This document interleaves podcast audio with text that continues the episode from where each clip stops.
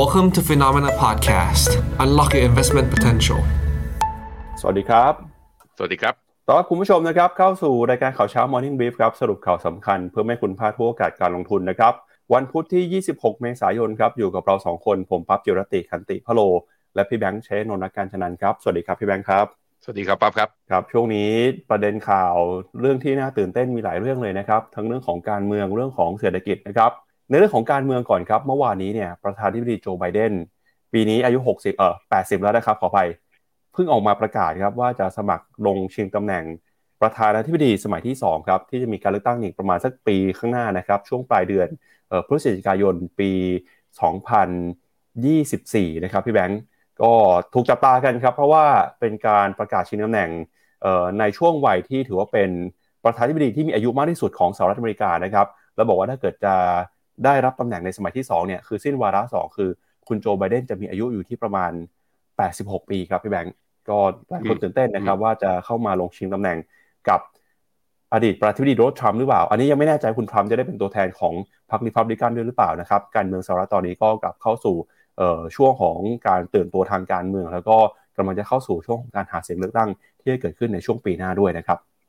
นอกจากนี้นะครับประเด็นเรื่องของตัวเลขเศรษฐกิจประเด็นเรื่องการประกาศผลประกอบการก็คึกคักเลยฮะอย่างที่เราบอกไปนะครับว่าสัปดาห์นี้เป็นสัปดาห์ที่มีความสำคัญมากต่อการประกาศผลประกอบการครับเพราะว่ามีหุ้นขนาดใหญ่นะครับโดยพ้องยิ่งหุ้นในกลุ่มเทคโนโลยีหลายตัวเนี่ยประกาศงบกัน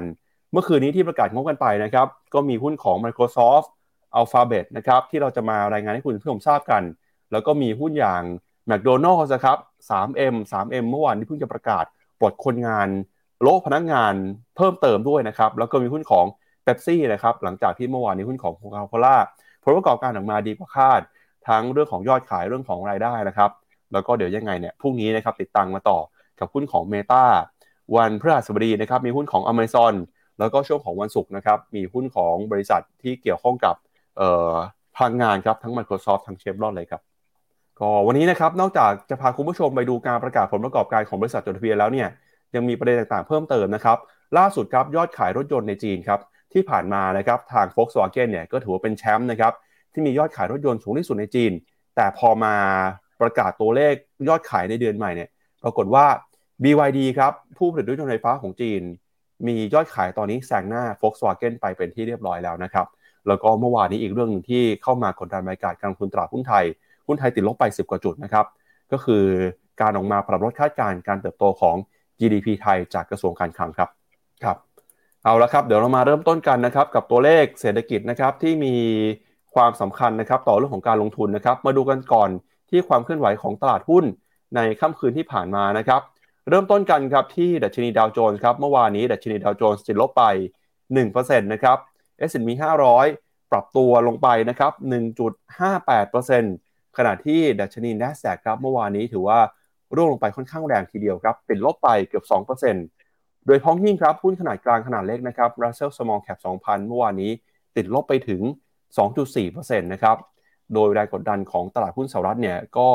มีทั้งจากการประกาศตัวเลขผลประกอบการของบางบริษัทนะครับที่ออกมาไม่เป็นไปตามคาดหวังโดยหุ้นที่ออกมางบดีเนี่ยออกมาประกาศตอนปิดตลาดไปแล้วนะครับตลาดก็เลยไม่ได้รับรู้ข่าวไม่ได้เอาเรื่องนี้เนี่ยมาคิดคำนวณในการซื้อขายด้วยอย่างไรก็ตามเนี่ยนะครับมุมมองที่น่าสนใจครับเมื่อเช้าที่ผ่านมานะครับในเพจ Facebook ของ Phenomena พี่เจษเพิ่งจะมีการวิเคราะห์มีการโพสต์ข้อความไปบอกนะครับว่าตอนนี้เนี่ยสถานการณ์ในตลาดหุ้นสหรัฐอยู่ในภาวะที่เรียกได้ว่าเป็นภาวะที่น่ากังวลนะครับโดยตลาดเนี่ยนะครับเรียกสถานการณ์ที่เกิดขึ้นในช่วงนี้ว่าเป็นคล้ายๆกับเป็นซอมบี้มาร์เก็ตนะครับก็คือจะเห็นนะฮะว่าผลประกอบการ Microsoft Google ออกมาดีนะครับแต่บอนด์ยิลด์มีความเคลื่อนไหวผันผวนค่อนข้างรุนแรงแล้วก็ตลาดหุ้นนะครับมีการปรับตัวลงมาด้วยเมื่อคืนนี้ราคาทองคำก็ปรับตัวบวกขึ้นไปนะครับแล้วก็ที่น่าสนใจก็คือความเคลื่อนไหวนะครับของทิศทางผลตอบแทนพันธบัตรเนี่ยเมื่อวานนี้จาก2ปีนะครับผลตอบแทน 4.25 ร่วงลงมาอยู่ที่ 3.9 นะครับก็สะท้อนว่าการขึ้นดอกเบี้ยในเดือนพฤษภาคมอาจจะเป็นการปรับตัวขึ้นดอกเบี้ยในครั้งสุดท้ายแล้วก็ได้นะครับปรากฏการณ์ในสหรัฐที่เรียกว่าซอมบี้แบงค์เนี่ยก็คือธนาคารนะครับอย่าง First Republic ที่มีการรายงานเรื่องของเงินไหลออกเนี่ยทำให้ราคาหุ้นก็ปรับตัวลงไปมากกว่า 50% ด้วยครับพี่แบงค์ครับ ครับผมพาไปดูนะครับมาดูที่หน้าจอผมจะเห็นว่าตัว Nasdaq Regional Bank นะเมื่อวานนี้ปรับตัวลงมาอีก 3.9% ลบ 4% ลงมาทำนิวโลราคาระดับราคานี้ไม่เคยเห็นตัวดัชนีตัวนี้ลงมาย้อนหลังไปตั้งแต่เดือนพฤศจิกายนปี 2020 ถามว่า Regional Bank ทำไมร่วงแรงก็คือ Regional Bank ก็คือธนาคารขนาดกลางกับขนาดเล็กที่อยู่ในสหรัฐเทียบไปก็คล้ายๆกับก็คือปัญหาลูกความประกอบ SVB Signature Bank มีปัญหานั่นแหละรอบนี้มันมีการกระตุกลงมาอีกรอบนึงหุ้นตัวที่เมื่อกี้พี่ปั๊บกล่าวถึงก็คือตัว First Republic Bank First Republic Bank เนี่ยถ้าดูแค่ในแง่ของ asset นะ asset size ของเขาเนี่ยตอนสิ้นปี2022มีขนาดใหญ่กว่า SVB นะ SVB เป็นธนาคารที่ใช้งบของปี2022เป็นธนาคารที่ใหญ่อันดับ16ของสหรัฐแต่ First Republic Bank เนี่ยถ้าใช้งบสิ้นปี2022เป็นธนาคารที่ใหญ่อันดับ14คือใหญ่กว่านะแต่ตอนนี้มันไม่ใหญ่กว่าแล้วส่วนหนึ่งก็คือพอเกิดเหตุการณ์ที่แบงก์รันจาก SVB กับ Signature มามันก็มีแบงก์รันก็คือมีเหตุการณ์ไถ่ถอนเงินฝากออกอย่างต่อเนื่อง First Republic Bank ก็เป็นอีกหนึ่งเจ้าที่มีเงินไหลออกมาพอประกาศงบออกมาว่ายังมีเงินไหลออกอย่างต่อเนื่องอีกแสนกว่าล้านเนี่ย US ดอลลาร์นะก็เลยทำให้มีการปรับฐานลงแล้วก็ล่าสุดของ First Republic Bank ก็ทาง CEO ก็ออกมาประกาศว่าจะลดปลดพนักงานในไตรมาส2เนี่ย 20-25% ทีเดียวนะฮะก็เลยทำให้ตลาดเริ่มมีความไม่มั่นใจว่า First Republic Bank จะเป็นธนาคารรายต่อไปที่จำเป็นต้องขอความช่วยเหลือจากธนาคารกลางหรือไม่ตลาดเนี่ยราคาจากก่อนหน้านี้นะราคาอยู่ที่ประมาณ 34.4 เหรียญก็ร่วงลงมา8เหรียญร่วงลงมาเหลือ8นะตอนนี้นี่คือจุดต่ำสุดนับตั้งแต่ย้อนกลับไปนี่ไกลมากพี่ปั๊บผมลงดูเป็น9ปีราคา8เหรียญนี่คือ all time low ครับทุกคนแม้แต่ตอน IPO เข้ามาในตลาดตอนนั้นก็อยู่แถวประมาณ30เหรียญนะนี่ก็จะเป็นอีกหนึ่งธนาคารที่ก่อให้เกิดวิกฤตหรือเปล่ามันก็เลยเป็นผลทำให้สิ่งที่เกิดขึ้นก็คือเนี่ยฮะบอนด์ยิลด์2ปีปรับตัวลงมาบอนด์ยิลด์10ปีปรับตัวร่วงลงมาก็คือคนแห่เข้ามาซื้อพันธบัตรกันอีกรอบนึงดอลลาร์ก็กลับมาแข็งค่าเล็กน้อยก็คือคนกลับมาซื้อสินทรัพย์ที่มีความเสี่ยงต่ำแล้วก็ดันให้ราคาทองเนี่ยเมื่อวานนี้ก็คือดีดขึ้นมานะมีดีดขึ้นมาหลังจากที่เทส 2,000 ถ้วนไม่ผ่านย่อลงมาที่ 1,980 ก็ดีดขึ้นมาแถวๆประมาณ 2,000 อีกรอบหนึ่งก็คือมีความต้องการซื้อสินทรัพย์ที่เป็นสินทรัพย์ปลอดภัยกลับเข้ามาอีกครั้งหนึ่งแต่ต้องบอกว่าถ้าไปดูในแง่ของดัชนีภาพใหญ่เนี่ยดาวโจนส์ลบแค่300แหมลบแค่ 1% เอง Nasdaq ลบไม่ถึง 2% แล้วงบของเมื่อกี้บอกมาแล้วว่าตอนปิดตลาดเนี่ยMicrosoft Alphabet ประกาศงบออกมางบเหมือนจะดีกว่าคาดก็เลยทำให้ดาวโจนส์ฟิวเจอร์และ Nasdaq ฟิวเจอร์เนี่ยกลับมาบวกเกือบประมาณ 1% ณตอนนี้มันจึงเหมือนกับว่าอาจจะเป็นแค่ one time drop off จากตัว First Republic Bank ใช่หรือไม่ยังไม่กาดอาจจะยังไม่เป็นลุกลามก็เป็นไปได้เพราะว่าเรายังอยู่ใน Big Week ของการประกาศ Earning ไงเพราะฉะนั้นก็ต้องรอดูกันไปก่อนแต่ว่าก็ต้องบอกว่าแท่งสีแดงแท่งนี้ของตัว Nasdaq Composite เนี่ยที่ปรับฐานลงมายังเหมือนจะเอาอยู่นะถ้าไม่ปรับตัวลงต่อเพราะว่ายังไม่หลุดต่ำกว่าเส้นค่าเฉลี่ย200วันครับ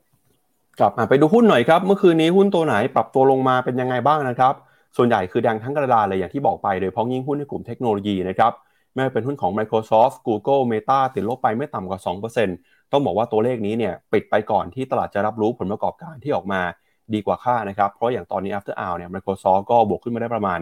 6-7% แล้วนะครับหุ้นของกลุ่มธนาคารพาณิชย์ครับ Berkshire Hathaway JP Morgan Bank of America เมื่อคืนนี้ติดลบไปถึง 3% เลยนะครับ Wells Fargo ติดลบไป 2% Morgan Stanley ร่วงลงไป 2.3 ฮะในกลุ่มแบงค์เนี่ยนะครับตลาดยังคงกังวลนะครับกับสถานการณ์เรื่องของปัญหาสภาพคล่องกันอยู่ครับ Apple เมื่อวานนี้ติดลบไปเกือบ 1% นะครับ Nvidia ร่วงลงไปเกือบ 3% Amazon ครับจะประกาศผลประกอบการกันในสัปดาห์นี้แต่เมื่อคืนนี้ราคาหุ้นร่วงไป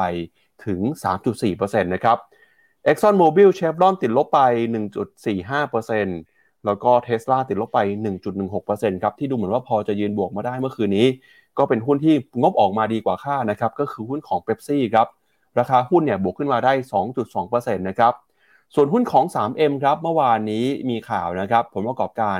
แม้ว่าตัวเลขจะสูงกว่าคาดแต่จากปัญหาต้นทุนที่เพิ่มสูงขึ้นมาทำให้เมื่อวานนี้ 3M ออกมาประกาศนะครับปลดพนักงานจำนวน 6,000 ตำแหน่งทั่วโลกครับโดยบริษัทบอกว่าจะไปโฟกัสนะครับที่ธุรกิจที่มีการขยายตัวสูงนะครับธุรกิจไหนที่ทำกำไรได้น้อยหรือว่า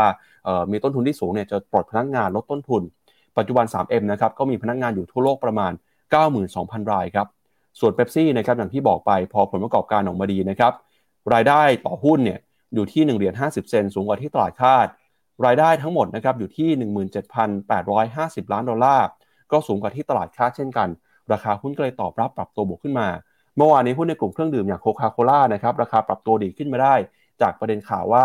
บริษัทนะครับมีการปรับขึ้นราคาสินค้าประกอบกับยอดขายที่ฟื้นตัวมากขึ้นก็ส่งผลทำให้ผลประกอบการดีกว่าคาดนะครับอันนี้เป็นความเคลื่อนไหวของตลาดหุ้นสหรัฐในค่ำคืนที่ผ่านมาครับมาดูต่อนะครับที่ตลาดหุ้นของยุโรปบ้างครับเมื่อคืนนี้นะครับตลาดหุ้นยุโรปมีการปรับตัวซื้อขายกันอย่างระมัดระวังอยู่ในกรอบนะครับดัชเยอรมนีบวกขึ้นมาได้เล็กน้อย 0.05% ฟูซี่ร้อยของอังกฤษนะครับติดลบไป 0.2% ส่วน CSI 300 ของฝรั่งเศสเมื่อคืนนี้ติดลบไป 0.5% ครับยูโรซ็อก50นะครับติดลบไป 0.5% เช่นกันส่วนยูโรซ็อก600เนี่ยปรับตัวลงไป 0.4% ตลาดหุ้นยุโรปนะครับจับตาดูกับตัวเลขผลประกอบการของบริษัทเมื่อวานนี้ UBS ประกาศงบมาเป็นที่เรียบร้อยแล้วนะครับราคาหุ้นติดลบไป 2% แน่นอนนะครับบริษัทก็ออกมารายงานผลกระทบนะครับจากเรื่องของการเข้าไปควบรวมกิจการไปซื้อ Credit Suisse ด้วยแล้วก็เมื่อวานนี้หุ้นในกลุ่มเมืองแร่นะครับปรับตัวลงไปแรงถึง 2.9% เลยครับตัวยุโรปนะก็ยูโรซ็อก50กับยูโรซ็อก600ก็อยู่ในจุดที่เขาเรียกว่ายังไม่ได้ปรับฐานรุนแรงอย่างที่ในอเมริกานะฮะในขณะที่ DAX ของเยอรมันก็ยังใกล้เคียงกับจุดสูงสุดเดิมนะอยู่ที่ประมาณเหลืออีกประมาณ 2% CAC 40เนี่ยมีการย่อลงมาเมื่อวานนี้แต่ว่าตัวฟิวเจอร์ตอนนี้ก็กลับมาบวกได้ในขณะที่ตัวฟุตซี่100นะครับหลังจากที่ทดสอบเส้นค่าเฉลี่ย100วันไปเมื่อวันที่20มีนาเนี่ยโทษทีฮะผมดูเป็นกราฟวีคอยู่นี่หว่าก็งงอยู่อ่ะฟุตซี่100เนี่ยก็มีการเริ่มมีการเข้ารอบย่อแล้วเหมือนกันหลังจากที่ยังไม่ขึ้นไปทดสอบไฮเดิมเมื่อตอนเดือนกุมภานะแล้วก็เริ่มมีเข้ารอบย่อบ้างมาดูฮะเราเริ่มเห็นสัญญาณเนี่ยตัว MACD ของทั้ง DAX CAC 40แล้วก็ฟุตซี่100เนี่ยเริ่มมีสัญญาณคือโมเมนตัมปรับฐานแต่ยังไม่เกิดเซลล์ซิกแนลนะถ้าเกิดเมื่อไหร่เนี่ยก็อาจจะเริ่มเปิดดาวไซด์ข้างล่างแต่ผมคิดว่าก็ไม่ช้าก็เร็วก็น่าจะเปิดแล้วก็น่าจะมีการย่อลงมาบ้างเพราะฉะนั้นก็ในเชิงเทคนิคนึงและในเชิงกลยุทธ์ในการลงทุนเนี่ยหุ้นยุโรปไม่ใช่จังหวะซื้อนะตอนนี้ก็ค่อยๆทยอยลดพอร์ตไปใครที่มีกำไรนะครับในแง่ของตัวค่าเงินครับตัวค่าเงินปอนด์ของอังกฤษเมื่อเทียบกับดอลลาร์ตอนนี้อยู่ที่ 1.24 ในขณะที่ค่าเงินยูโรเนี่ยอ่อนค่ามาเล็กน้อยอยู่ที่ 1.09 นะครับมาดูต่อนะครับกับความเคลื่อนไหวของตลาดหุ้นเอเชียกันต่อครับเปิดมาแล้วเช้านี้ตลาดหุ้นญี่ปุ่นก็ร่วงลงไปนะครับติดลบไป 0.3% ครับแล้วก็ออสเตรเลียนิวซีแลนด์นะครับวันนี้เปิดมาติดลบไป 0.3% นะครับส่วนเซี่ยงไฮ้คอมโพสิตครับตลาดหุ้นจีนเมื่อวานนี้ร่วงลงไปนะครับ 0.02% เซินเจิ้นนะครับ China A50 เคลื่อนไหวปรับตัวลงมาฝั่งของเซินเจิ้นเนี่ยติดลบไป 1.4%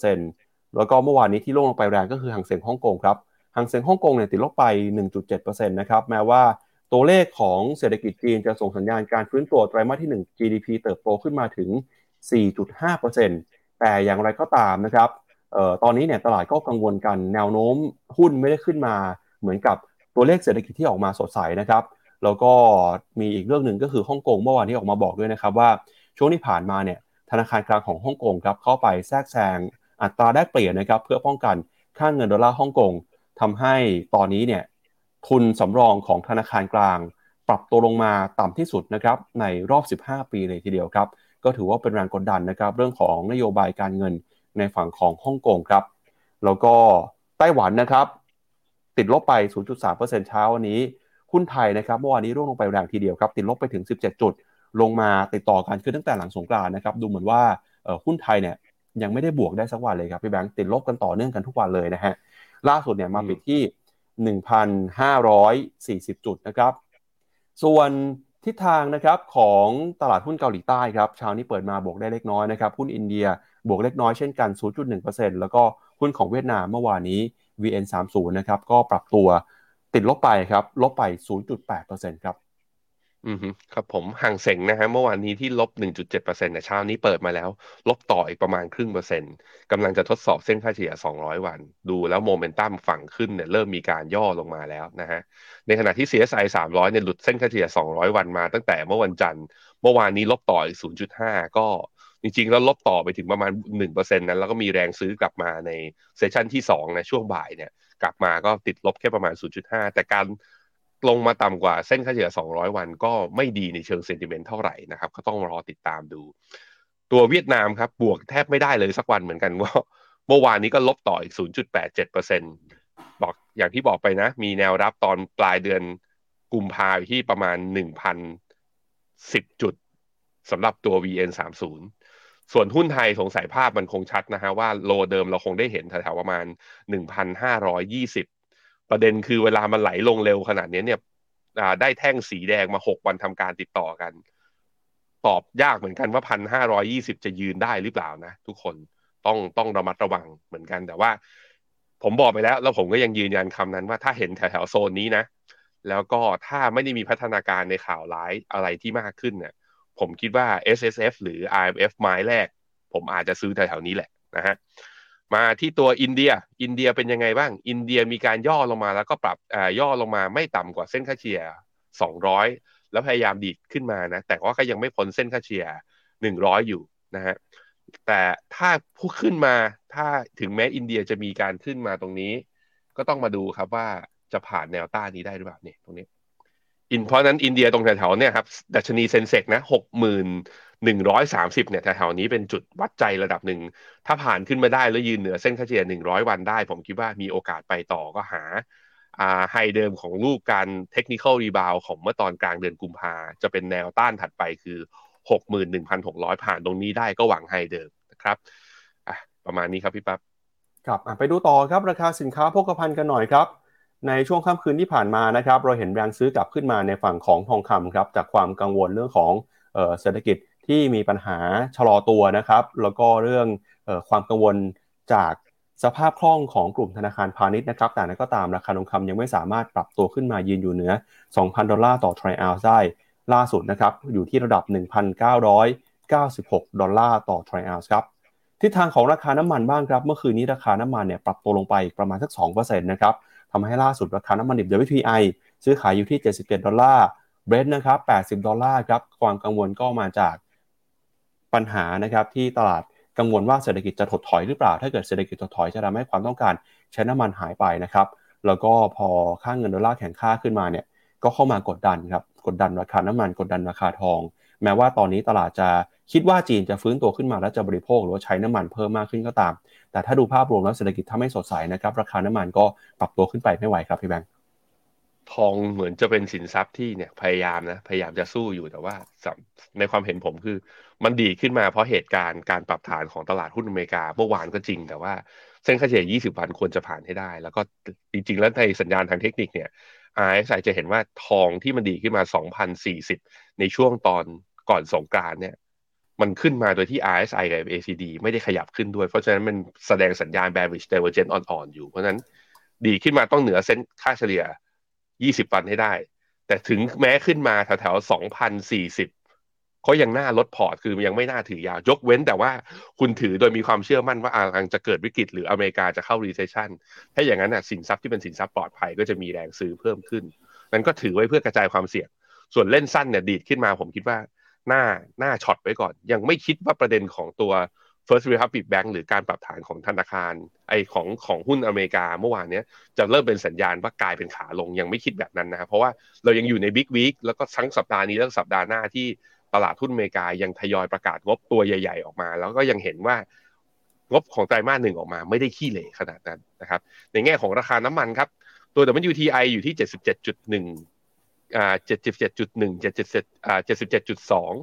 ยืนแถวๆประมาณเส้นค่าเฉลี่ย100วันเกาะอยู่ที่ประมาณนี้เพราะนั้นน่าจะเป็นกรอบนี้แหละเส้นค่าเฉลี่ย100วันกับเส้นค่าเฉลี่ย200วันเพราะว่ามันเหมือนจะยืนได้แล้วก็ไม่หลุดลงไปนะฮะ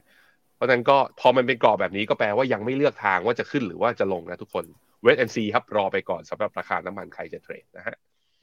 เอาละครับพาคุณผู้ชมไปดูกันกับประเด็นข่าวแรกของเรานะครับเดี๋ยวมาเปิดรายข่าวกันวันนี้ด้วยวิดีโอนะฮะวิดีโอนี้นะครับชื่อว่า let's finish the job ฮะก็คือมาทำงานให้สำเร็จกันเถอะนะครับเป็นการเปิดตัวแคมเปญหาเสียงการเลือกตั้งปี 2024 นะครับของประธานาธิบดีโจไบเดนครับอันนี้เป็นการประกาศลงชิงตำแหน่งผู้นำของสหรัฐในสมัยที่ 2 แล้วนะครับ let's finish the job ถ้าเป็นภาษาไทยก็คือมาทำงานให้สำเร็จนะฮะ ก็ที่ทำแล้วเนี่ยก็ทำอยู่แล้วก็จะทำต่อไปนะครับอีก4ปีครับโดยในปีนี้นะครับอย่าใช้คำนี้ทำแล้วทำอยู่ทำต่อไม่ใช่ละไม่ใช่โจไบเดนละพี่ปั๊บครับก็คุณโจไบเดนเนี่ยปีนี้อายุ80ปีแล้วครับพี่แบงก์ก็ถือว่าเป็นประธานาธิบดีสหรัฐนะครับที่มีอายุมากที่สุดในประวัติศาสตร์เลยครับในปีหน้าเนี่ยนะครับก็จะอายุเพิ่มมากขึ้นครับแล้วก็ในสมัยวาระที่2นะครับถ้าคุณโจไบเดนสามารถได้รับการเลือกตั้งเข้ามาดำรงตำแหน่งอีก1สมัยเนี่ยก็จะทำให้กลายเป็นประธานาธิบดีนะครับที่มีอายุถึง86ปีครับคุณโจไบเดนในวัย80ปีเนี่ยยังดูแข็งแรงนะครับยังมีการออกมาพูดจาออกมาแสดงความคิดเห็นหรือว่าออกมาทำงานได้อย่างกระฉับกระเฉงนะครับสำหรับคนในวัย80ปีก็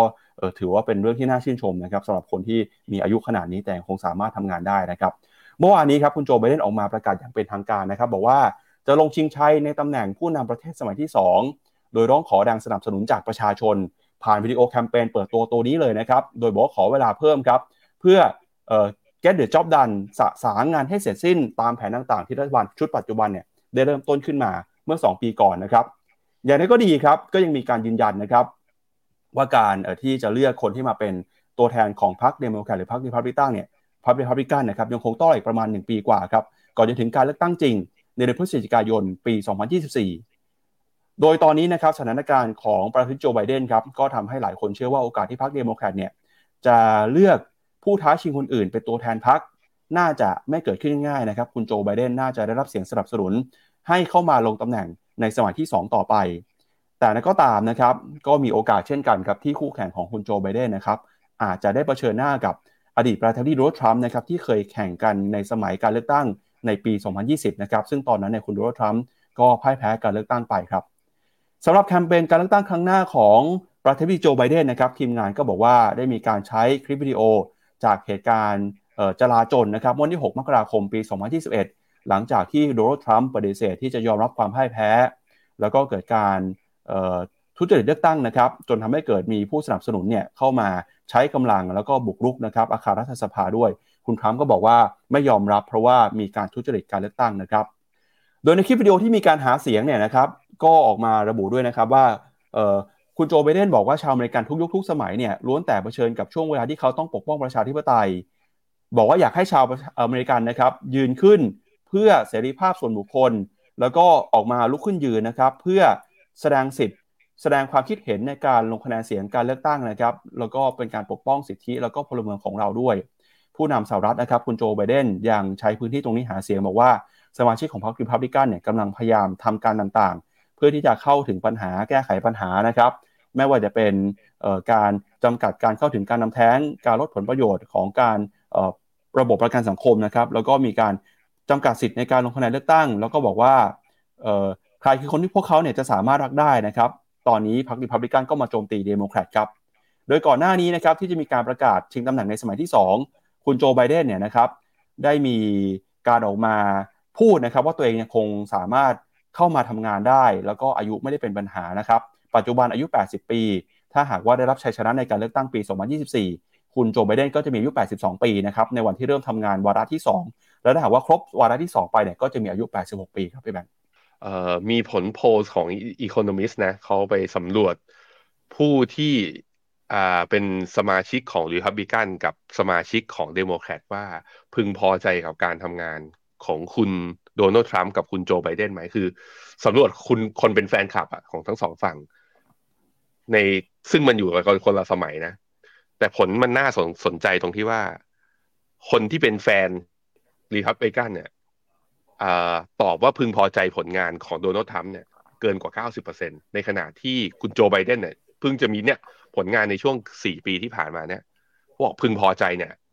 อัตราความพอใจเนี่ยอยู่ที่ระดับแถวประมาณสัก 85% ซึ่งน้อยกว่าอันนี้คือสำรวจจากแฟนเพราะฉะนั้นมันก็เลยเขาเรียกว่าทาง Economist เขาก็เลยแบบว่าคล้ายๆกับว่าสรุปบอกออกมาว่ามันยังไม่แน่นะถ้าเป็นอย่างนี้คือหมายถึงว่าทางทีมการเลือกตั้งของทางฝั่ง Republican อาจจะถึงแม้ว่าคุณทรัมป์จะมีดราม่าในช่วงนี้ว่าจะได้มาไม่มาแต่ถ้าดูจากผลโพลกับความเขาเรียกว่าจากคะแนนนิยมของคนที่เป็นแฟนคลับของ Republican เนี่ยอาจจะมีความพยายามว่าอาจจะเอาทรัมป์กลับมาสู้กับโจไบเดนอีกรอบนึงหรือเปล่า เพราะนั้นก็ยังเป็นเรื่องที่ยังต้องติดตามกันต่อไปนะฮะครับไปดูผลโพลกันหน่อยครับนอกจากผลโพลที่พี่แบงค์พูดไปนะครับก็มีผลโพลจากสำนักอื่นเพิ่มเติมด้วยนะครับมาดูโพลของฝั่งของ Wall Street Journal นะครับทาง Wall Street Journal เขาก็ไปสำรวจนะครับก็บอกว่าตอนนี้เนี่ยประธานาธิบดีโจไบเดนครับมีคะแนนนำอดีตประธานาธิบดีทรัมป์อยู่ที่ 3% นะครับโดยโจไบเดนได้คะแนนเสียงอยู่ที่ 48% ทรัมป์ได้ 45% ครับขณะที่ผลสำรวจของสำนักข่าว NBC นะครับสำรวจความพึงพอใจของชาวอเมริกันต่อการทำงานของโจไบเดนนะครับก็พบว่าชาวอเมริกันเนี่ยพอใจอยู่ที่ระดับประมาณ 41% ครับซึ่งถือว่าเป็นระดับที่ต่ำที่สุดนะครับเท่าที่เคยได้รับการสำรวจเลยฮะก่อนหน้านี้นะครับช่วงเดือนเมษายนอยู่ที่ระดับประมาณ 57% ผู้เชี่ยวชาญก็ระบุนะครับว่าโจไบเดนยังคงเป็นตัวเลือกที่ดีที่สุดสำหรับพรรคเดโมแครตในการสู้ศึกเลือกตั้งกับโดนัลด์ทรัมป์แม้ว่าประธานาธิบดีโจไบเดนจะมีอายุมากแต่ก็มีประสบการณ์มานานหลายปีจากการเป็นรองประธานาธิบดีแล้วก็เป็นประธานาธิบดีของสหรัฐด้วยนะครับที่รับมือกับความตึงเครียดเพิ่มขึ้นในสถานการณ์โลกในช่วงที่รัสเซียเนี่ยประกาศทำสงครามกับยูเครนนะครับแล้วก็ได้มีโอกาสเข้ามารับมือนะครับกับเรื่องของจีนที่กำลังแผ่ขยายอิทธิพลเข้ามาในทะเลจีนใต้ครับโดยการเลือกตั้งในครั้งนี้นะครับที่จะเกิดขึ้นในเดือนพฤศจิกายนปีหน้าเนี่ยนะครับ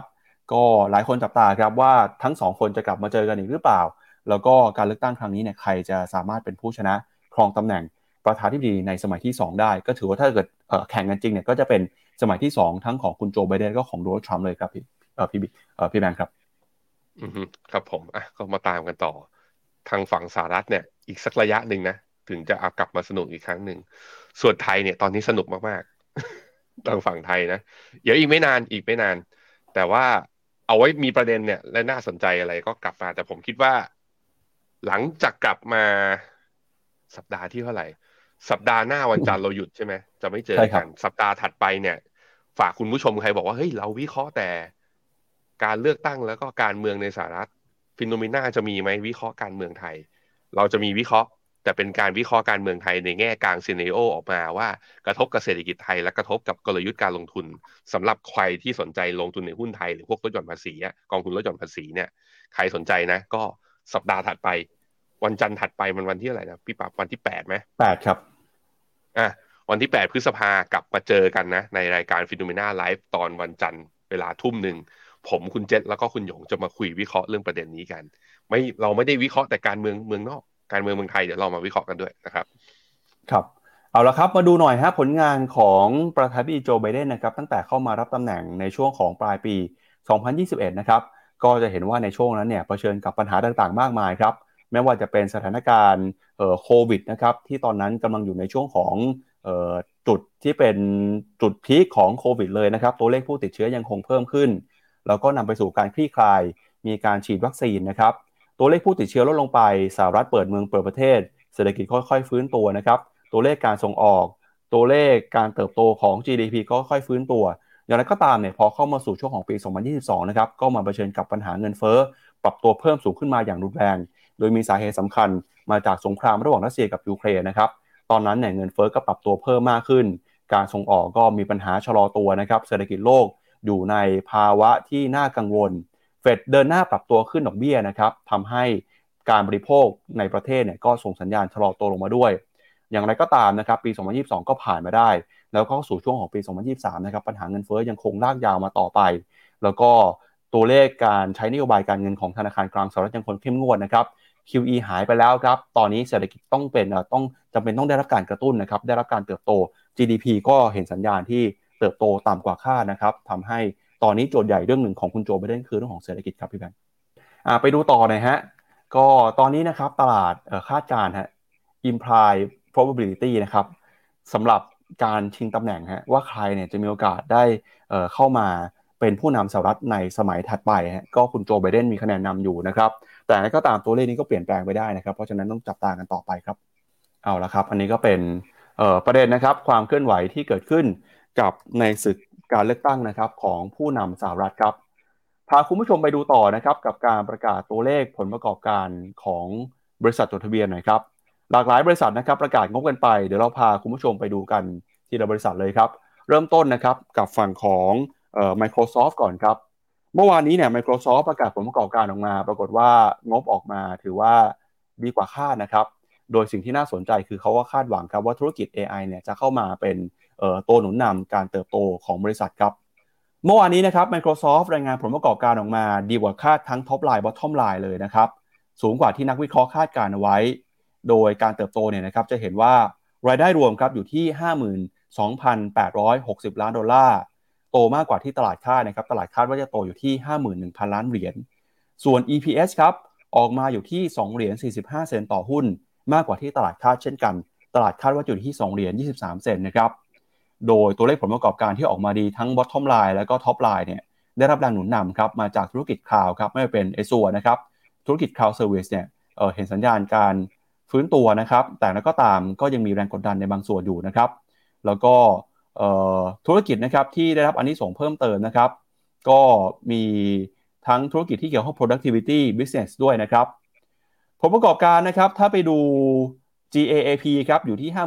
52,857 ล้านดอลลาร์เพิ่มขึ้นมา 7% เมื่อเทียบกับช่วงเดียวกันของปีก่อนกำไรสุทธิอยู่ที่ 18,000 ล้านเหรียญนะครับ Intelligence Cloud มีรายได้เพิ่มขึ้น 16% กลุ่ม Azure นะครับเพิ่มขึ้นมา 27% กลุ่ม Productivity and Business Process เนี่ยรายได้เพิ่มขึ้นมา 11% แล้วก็รายได้จาก Microsoft Office 365นะครับเพิ่มขึ้นมา 14% LinkedIn นะครับเพิ่มขึ้นมา 8% ครับส่วนธุรกิจที่มีรายได้ลดลงไปก็คือPersonal Computing ครับลดลงไป 9% Windows OEM ปรับตัวลงไป 28% แล้วก็ธุรกิจฮาร์ดแวร์อุปกรณ์ซึ่งรวมถึง Surface เนี่ยยอดขายลดลงไปนะครับ 30% ครับ Xbox มียอดขายที่เพิ่มขึ้นมา 3% ธุรกิจ Search Engine ฮะน่าสนใจนะครับ Search Engine ในไตรมาสที่แล้วของ Microsoft เติบโตขึ้นมา 10% โดยถ้าหากว่า Microsoft สามารถนำ AI เข้ามาช่วยในบริการ Search Engine ได้เนี่ยมีโอกาสครับที่ธุรกิจ Search Engine จะเข้ามาช่วยพลิกนะครับผลประกอบการของ Microsoft ให้เติบโตมากขึ้นไปอีกโดยคุณสัตยา เนเดล่านะครับ CEO ของ Microsoft ก็บอกว่าโมเดล AI ที่ก้าวหน้าที่สุดในโลกตอนนี้เนี่ยมาพร้อมกับส่วนใช้งานที่เข้าถึงผู้คนได้มากที่สุดนะครับก็คือการใช้ภาษา Natural Language ครับซึ่งถือว่าเป็นยุคใหม่ยุคทองของโลกคอมพิวเตอร์ตอนนี้ทุกแพลตฟอร์มของ Microsoft Cloud เนี่ยได้เพิ่มทางเลือกนะครับในการเชื่อมต่อ AI ให้กับลูกค้าแล้วเพราะฉะนั้นนะครับธุรกิจ AIจะเข้ามาเป็นตัวหนุนนำผลประกอบการของ Microsoft ต่อไปได้ในอนาคตครับพี่แบงค์ครับพาไปดู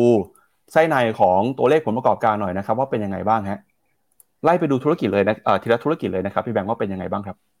ก็ในไตรมาสที่ผ่านมานะครับธุรกิจที่เติบโตได้อย่างโดดเด่นนะครับเราก็จะเห็นนะฮะว่าเป็นธุรกิจคลาวด์ครับไม่ใช่เป็น Azure นะครับ Cloud Services เติบโตขึ้นมาได้ดีแล้วก็ตอนนี้นะครับ Search Engine ก็เติบโตขึ้นมาได้เช่นกัน Cloud Service นะครับเติบโตขึ้นมาเป็นตัวเลข2หลักนะครับแต่ที่ยังติดลบไปอยู่ที่ยังน่ากังวลอยู่ก็มี Windows OEM แล้วก็ในฝั่งของXbox Content Service นะครับที่ยังชะลอตัวอยู่ครับครับผมจะเห็นว่าคลาวด์ในทุกหมวดนะโตดีหมดเลย Azure ตัว Dynamic Product แล้วก็มีตัว Windows Commercial Product ที่เป็น Cloud Service เนี่ยก็คือเดี๋ยวนี้ Windows แล้วก็ทำแบบอย่างเงี้ยมีทำ Drive ก็ตายเป็น OneDrive แล้วก็ตัว Ecosystem เนี่ยอย่างผมเพิ่งเนี่ยเอาคอมมาใหม่จะเห็นว่าไม่แฮงแล้วขอหน่อยเพราะมีคุณผู้ชมกดดันมาบอกว่าคุณแบงค์เปลี่ยนได้แล้วเปลี่ยนเน็ตได้แล้วมันไม่ได้ปัญหาที่เน็ตเป็นปัญหาที่เครื่องผมเองใช้มาระยะเวลานานเนี่ยแล้วพอโหลดมาใหม่แล้วกลายเป็นรู้สึกว่าเฮ้ย Windows มันเปลี่ยนไปนะคือตอนแรกๆเนี่ย Phenomena เนี่ยใช้แล้วตอนนั้น Windows มันยังไม่เอื้อกับการทำงานแบบว่าเป็น Remote Work แบบว่า Remote Workplace เท่าไหร่เราเลยไปใช้ตัวซิสเต็มของตัว Google ซะเป็นส่วนใหญ่แต่พอกลับมา Windows ครั้งนี้ผมรู้สึกผมประทับใจแล้วก็เนี่ยมันก็สะท้อนในตัวเลขที่การเติบโตของตัวรายได้ของ Microsoft ในฝั่งของ Cloud Service เนี่ยของตัวแพลตฟอร์มเนี่ยเติบโตขึ้นมาได้ดีแล้วก็ทำให้บริษัทมีกำไรได้ในไตรมาสที่ผ่านมานะครับก็จะเห็นว่ารายได้นะถ้าแบ่งเป็น3หมวดนะก็จะมีตัว Microsoft 365เนี่ยก็อยู่ที่การเติบโตคิดเป็นอยู่ที่ประมาณ 11% แต่ตัว Cloud เนี่ยเติบโตมากสุดแล้ว 16% ในขณะที่ Xbox เนี่ยมีเขาเรียกหดตัวนะอยู่ที่ประมาณสัก 9% ถ้าเป็นรายได้มาเป็น revenue เนี่ย revenue ของ Microsoft ในไตรมาสที่ผ่านมาก็อยู่ที่ 52.9 billion US dollar บวกขึ้นมาอยู่ที่ประมาณ 7% นะครับพอแปลงไปกลับไปเป็น net profit อยู่ที่ 18.3 ก็ต้องบอกว่าดีกว่าคาดแต่ก็มี margin อยู่ที่ประมาณสัก 35% ดีกว่าคาดตลาดคาดไว้ที่เท่าไหร่นะตลาดคาดไว้ว่าถ้าเป็นกำไรต่อหุ้นเนี่ยตลาดคาดไว้ว่าน่าจะอยู่ที่ประมาณ 2.23รีพอร์ตออกมาจริงๆคือ 2.45 คือเซอร์ไพรส์หรือว่ามีกำไรมากกว่าที่ตลาดคาดการถึงประมาณสัก 10% แน่นอนว่าพอเป็นอย่างนี้ตลาดต้องตอบรับในเชิงบวกแต่เนื่องจากว่า Microsoft ประกาศงบออกมาพี่ปั๊บเขาประกาศตอนตลาดปิดไปแล้ว เราจึงเห็นราคา Microsoft มาดูที่หน้าจอผมนะฮะเมื่อวานนี้ก็มีการปรับฐานตามข่าวและความกังวลของตัว Regional Bank ที่มีปัญหาเรื่องแบงก์รันจึงปรับลดเมื่อวานนี้อยู่ที่ประมาณ -2.25% แต่ผมดูเช้านี้ที่ตัวหน้าจอของตัว Google มาดูด้วยกันเลยถ้าอยากรู้ว่าตอนนี้ราคาตัว After Hour เนี่ยเป็นอย่างไรบ้างวิธีคือพิมพ์ search ชื่อหุ้นน่ะแล้วก็ตามด้วยคำว่า stock ที่หน้าตัว Google Search เลยเนี่ยขึ้นมาฮะตอนนี้ราคา After Hour ของ Microsoft เนี่ยบวกอยู่$23หรือคิดเป็นประมาณ 8% ซึ่งถ้าบวกราคานี้จริงแล้วเปิดคืนนี้เท่านี้จริงคือ$298กลับมาดูที่หน้าจอที่เป็นกราฟครับถ้า$298ก็คืออยู่ที่บริเวณนี้ตรงที่จุดเคอร์เซอร์ผมอยู่ตรงแถวนี้แปลว่าจะทำนิวไฮคือจะเป็นจุดสูงสุดที่ไม่ได้เห็นมาเลยนับตั้งแต่เดือนมีนาปี2022เริ่มกลับมาแล้วฮะ Microsoft เนี่ยโมเมนตัมกลับมาดีขึ้นจริงๆอย่างมีนัยสำคัญก็ตอนที่เปิดตัวว่าเข้าไปลงทุนใน OpenAI แล้วก็เอา Chat GPT มานั่นเองนะครับก็ต้องมาดูฮะว่า Microsoft จะกลับมาเขาเรียกว่าจะเป็น Big Tech แล้วก็จะกลับมาจับจองพื้นที่นะแล้วก็ทำให้คุณ Bill Gates เนี่ยกลับขึ้นมารวยติดอันดับ 1-2 อย่างที่เคยเป็นยุคนึงนะที่เขาแข่งกับWarren Buffett อยู่แค่2คนน่ะจะกลับมาได้หรือเปล่านะครับเพราะว่า Bill Gates เขาประกาศชัดว่าวิชั่นของเขามาที่ AI แล้วถึงขั้นบอกเลย Bill Gates เนี่ยเมื่อตอนวันเสาร์วันอาทิตย์ที่ผ่านมาประกาศออกมาพี่ปั๊บเขาบอกว่ามีแนวโน้มว่าในอีกประมาณสัก18เดือนข้างหน้าไอตัวแชทเนี่ยไอตัวแชทบอทเนี่ยจะสามารถทำหน้าที่เป็นครูสอนภาษาให้เด็กสามารถอ่านและเขียนได้ดีกว่าครูที่เป็นมนุษย์ยุคของ AI กำลังเริ่มต้นขึ้นแล้วทุกคนครับผมครับแล้วก็แน่นอนนะครับว่าพอ AI เข้ามามีส่วนสำคัญในการทำงานเนี่ยก็เข้ามา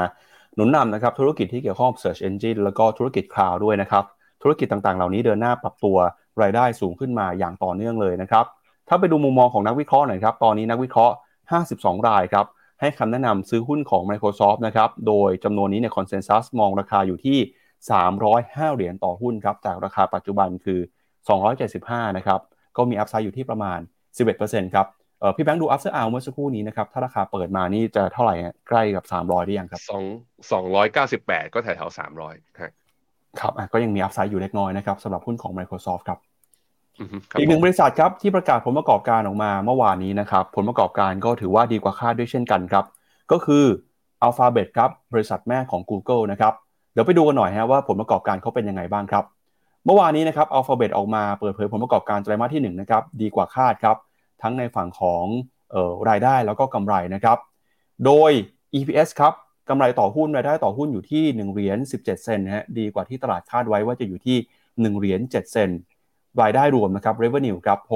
69,000 ล้านเหรียญสหรัฐตลาดคาดว่าอยู่ที่ประมาณ 68,000 ล้านเหรียญนะครับถือว่าดีกว่าคาดครับอย่างไรก็ตามเนี่ยธุรกิจที่ต้องจับตากันนะครับก็คือธุรกิจโฆษณาจาก YouTube ครับตอนนี้เนี่ย YouTube นะครับเห็นสัญญาณรายได้จากโฆษณาชะลอลงมานะครับตัวเลขไตรมาสล่าสุดอยู่ที่ $6,690 ล้านดอลลาร์ตัวเลขนี้ใกล้เคียงกับที่ตลาดคาดเลยนะครับแต่ธุรกิจ Cloud ครับยังคงเดินหน้าเติบโตนะครับธุรกิจ Cloud revenue อยู่ที่ $7,450 ล้านดอลลาร์นะครับส่วน TAC ครับ Traffic Acquisition Cost ครับอยู่ที่ $11,720 ล้านดอลลาร์ก็ถือว่าใกล้เคียงกับที่ตลาดคาดนะครับโดย Alphabet เนี่ยนะฮะถ้าดูรายได้รวมเติบโตขึ้นมาประมาณ 3% นะครับเมื่อเปรียบเทียบกับช่วงเดียวกันของปีก่อนครับ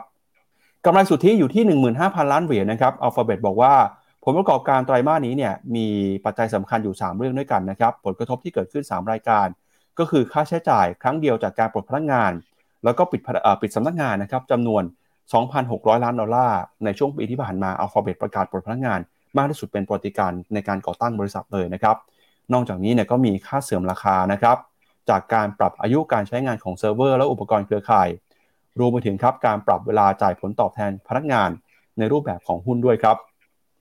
ส่วนธุรกิจอื่นนะครับธุรกิจฮาร์ดแวร์อย่าง Google Pixel เนี่ยมีรายได้เพิ่มขึ้นมาอยู่ที่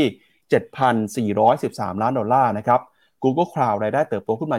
28% แล้วก็กำไรจากการดำเนินงานนะครับในส่วนนี้ก็ปรับตัวบวกขึ้นมาเป็นครั้งแรกด้วยนะฮะจะเห็นว่า Google Cloud ก่อนหน้านี้ไม่เคยมีกำไรเลยครับไตรมาสนี้มีกำไรเป็นครั้งแรกจากขาดทุนมาตลอดนะครับส่วนธุรกิจนะครับอย่าง YouTube เนี่ยรายได้ก็เห็นสัญญาณการปรับตัวลงมาอย่างต่อเนื่องเลยนะครับแต่ตอนนี้ก็มีคู่แข่งเข้ามาไม่ว่าจะเป็น